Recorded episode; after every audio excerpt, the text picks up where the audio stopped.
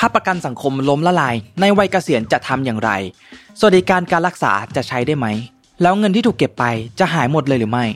ถ้ามันเกิดขึ้นจริง จะเตรียมตัวอย่างไรได้บ้าง ดูคลิปนี้ให้จบนะครับ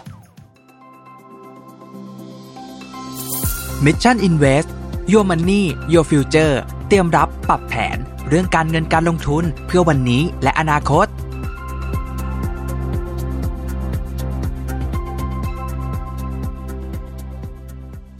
สวัสดีครับ ยินดีต้อนรับเข้าสู่รายการ Mission Invest อยู่กับผมชัดภูริวัตรครับ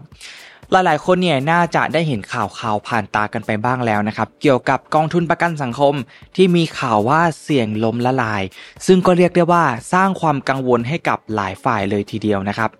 ความกังวลว่ากองทุนประกันสังคม เสี่ยงล้มละลายเนี่ย ไม่ใช่เรื่องใหม่นะครับ โดยพบว่าเมื่อปี 2014 เนี่ย ทางมูลนิธิสถาบันวิจัยเพื่อการพัฒนาประเทศไทยนะครับ หรือว่า TDRI เนี่ย เคยตั้งสมมติฐานไว้ว่ากองทุนประกันสังคมเนี่ย อาจจะขาดสภาพคล่อง หรือล้มละลายนะครับ ภายใน 30 ปีนะครับ ก็อาจจะอยู่ที่ประมาณปี 2587 นั่นเองนะครับ ซึ่งหากปล่อยให้สัดส่วนการเงินบำนาญชราภาพเนี่ยมากกว่าการเก็บเงินสมทบเข้ากองทุนเนี่ย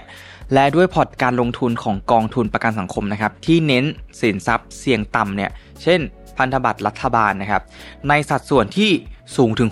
60%จึงเป็นไปได้ยากนะครับที่จะทำกำไรให้ถึง 10%ต่อปีได้ และถ้าหากเป็นเช่นนี้เนี่ยในอีก 25 ปีข้างหน้านะครับ เงินในกองทุนประกันสังคมเนี่ยจะลดลงอย่างรวดเร็วนะครับ และหลังจากนั้น 5 ปีถัดมาเนี่ยกองทุนก็จะติดลบ และก็ล้มลงในที่สุดนั่นเองนะครับ นี่ก็เป็นสมมติฐานนะครับที่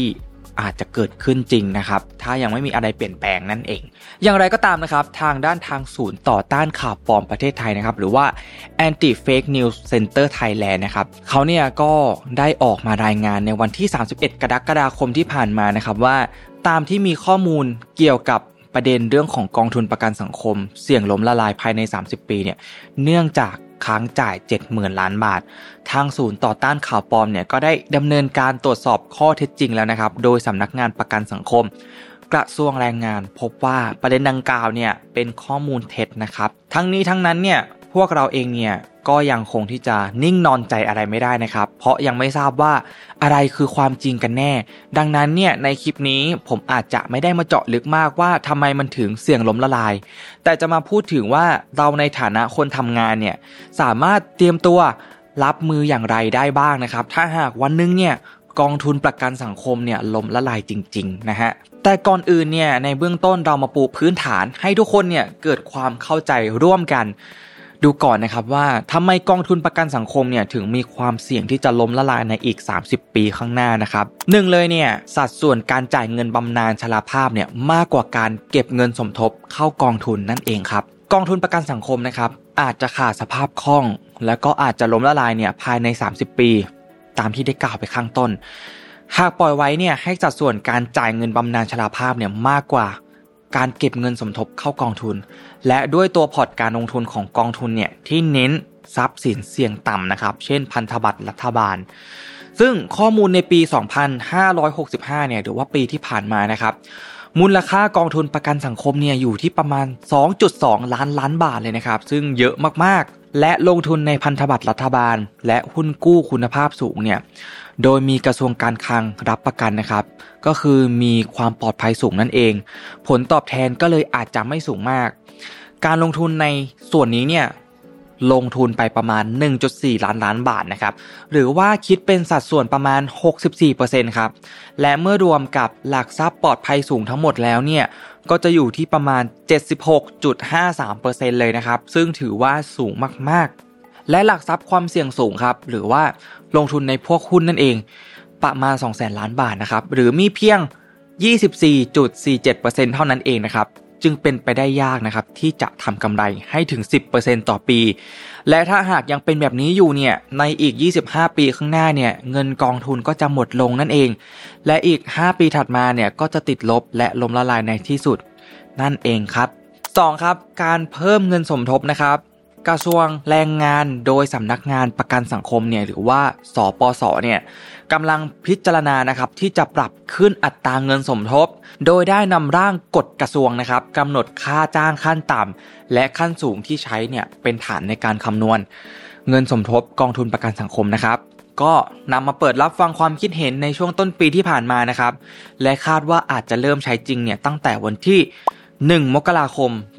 2567 นี้เองนะครับ ซึ่งปัจจุบันเนี่ยกำหนดเพดานเงินเดือนสูงสุดที่ 15,000 บาทนะครับ ผู้ประกันตนเนี่ยหรือว่าม .33 เนี่ยจะต้องส่งเงินสมทบเข้าเดือนละ 750 บาทนั่นเอง ก็หลายๆ คนเนี่ยก็เสียทุกๆเดือนกันใช่ไหมครับ โดยการปรับขึ้นเนี่ยจะแบ่งเป็น 3 ระยะนะครับ ปรับเงินสมทบแล้วก็เงินสิทธิประโยชน์เพิ่มขึ้นด้วยนะครับ ได้แก่ช่วงมกรานะครับ ปี 2567 ถึง 2569 เนี่ยจะกำหนดเพดานเงินเดือน ที่ 17,500 บาทนะครับ ส่งเงินสมทบเนี่ยสูงสุดที่ 875 บาทต่อเดือนนะครับ ก็จะเห็นว่าเริ่มขยับขึ้นมาแล้วนะครับ มกราปี 2570 นะครับถึง 2572 เนี่ยกำหนดเพดานเงินเดือนที่ 20,000 บาท ส่งเงินสมทบสูงสุดเนี่ย 1,000 บาทต่อเดือนนะครับ ก็เริ่มเยอะขึ้นมาแล้วใช่ไหมครับ ต่อมาครับตั้งแต่ปี 2573 เป็นต้นไปนะครับกำหนดเพดานเงินเดือนที่ 23,000 บาทนะครับส่งเงินสมทบสูงสุดเนี่ย 1,150 บาทต่อเดือนนะครับ ผู้สมทบเงินเข้ากองทุนรุ่นใหม่เนี่ยก็จะมีอายุที่ยืนยาวขึ้นตามเทคโนโลยีทางการแพทย์ใช่ไหมครับก็จำเป็นที่จะต้องใช้เงินเนี่ยให้ยืดยาวขึ้นเพราะอายุเนี่ยจะยืดยาวขึ้นนั่นเองนะครับ แต่ถ้าขาดเงินสมทบ ก้อนใหม่เนี่ยเข้ากองทุน ก็อาจจะเสี่ยงล้มละลายได้นั่นเองครับ 3. ครับความกังวลและความโปร่งใสนะครับของการบริหารกองทุนประกันสังคม ความกังวลต่อความมั่นคงของกองทุนประกันสังคมเนี่ยว่าอาจจะล้มละลายนะครับ หากไม่ปรับแผนดำเนินงานนะครับ เนื่องจากรายจ่ายสูงกว่ารายได้ ในระยะสั้นเนี่ยเกิดจากผลกระทบจากโควิด -19 นะครับที่ลดเงินสมทบ และก็มีรายจ่ายค่อนข้างสูงนะครับ ต่อมาเป็นเรื่องความโปร่งใสในการบริหารพอร์ตการลงทุนนะครับ เรื่องนี้เนี่ยหลายคนก็แสดงความคิดเห็นกันเยอะมากนะครับ เพราะว่าปัจจุบันเนี่ยกองทุนประกันสังคมเนี่ยทำผลตอบแทนได้ที่ 3-4%ต่อปีเท่านั้นเองนะครับ ซึ่งมันล้อไปกับอัตราเงินเฟ้อเลย มันจึงดูเป็นสัดส่วนที่น้อยมากนะครับ ถ้าจะดีเนี่ยมันก็ควรอยู่ที่อย่างน้อยเนี่ย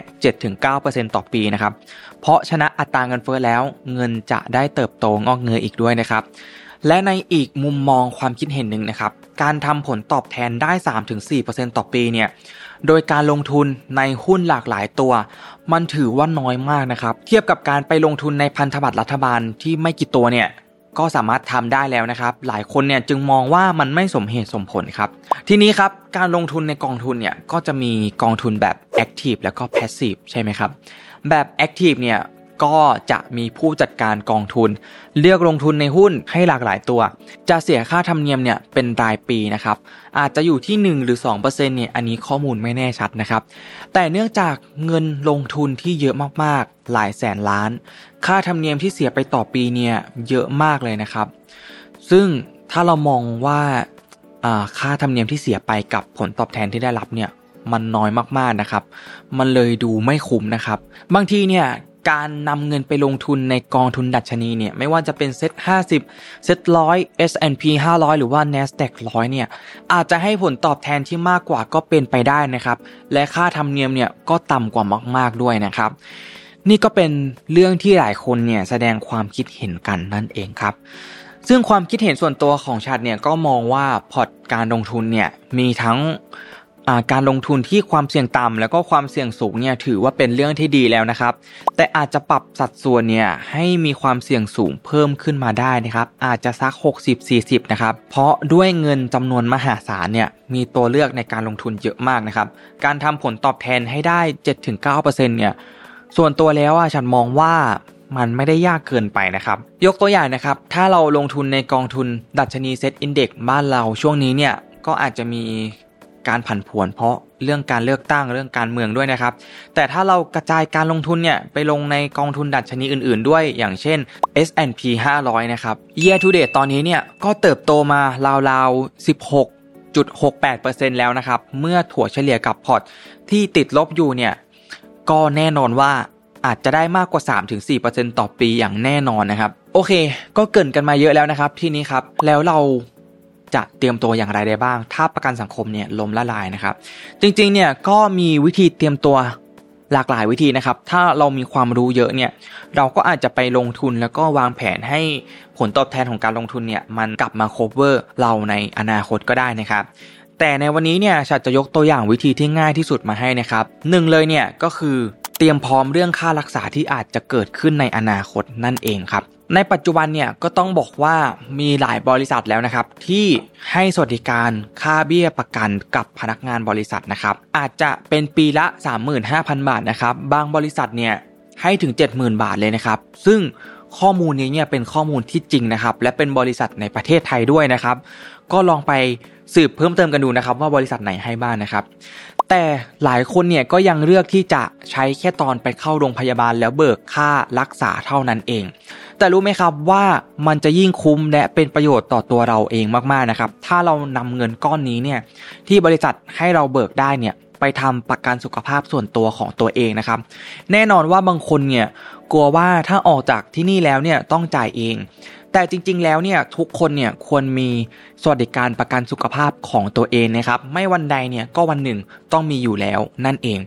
ยิ่งเราเนี่ยได้ทำเร็วเดี๋ยวก็เหมือนมีคนมาช่วยจ่ายให้เราก่อน และเบี้ยก็ถูกกว่าไปทำตอนอายุเยอะๆด้วยนะครับ และการที่เราทำไว้เนี่ยทำไว้เร็วนะครับ ก็เป็นการซื้อความเสี่ยงว่าในอนาคตเนี่ยประกันเนี่ยจะรักษาเราทุกโรคที่จะเกิดขึ้นนะครับ แต่ถ้าเราไปรอให้เจอโรคอะไรสักอย่างก่อนเนี่ยแล้วมาทำเนี่ย ประกันก็อาจจะรับยากนะครับ หรือว่ารับแล้วเนี่ยเว้นโรคนั้น แถมยังจะขอเพิ่มเบี้ยประกัน 25-50%อีกด้วยนะครับ เรื่องนี้เนี่ยจึงเป็นสิ่งที่คนทำงานรุ่นใหม่นะครับ ทุกคนเนี่ยควรวางแผนกันไว้ให้ดีอย่างมากนะครับ และตัดสินใจให้เร็วที่สุดเท่าที่จะทำได้เลยครับ เพราะทุกวันนี้เนี่ยสิ่งไม่แน่นอนมันคือความแน่นอนที่สุดแล้วครับ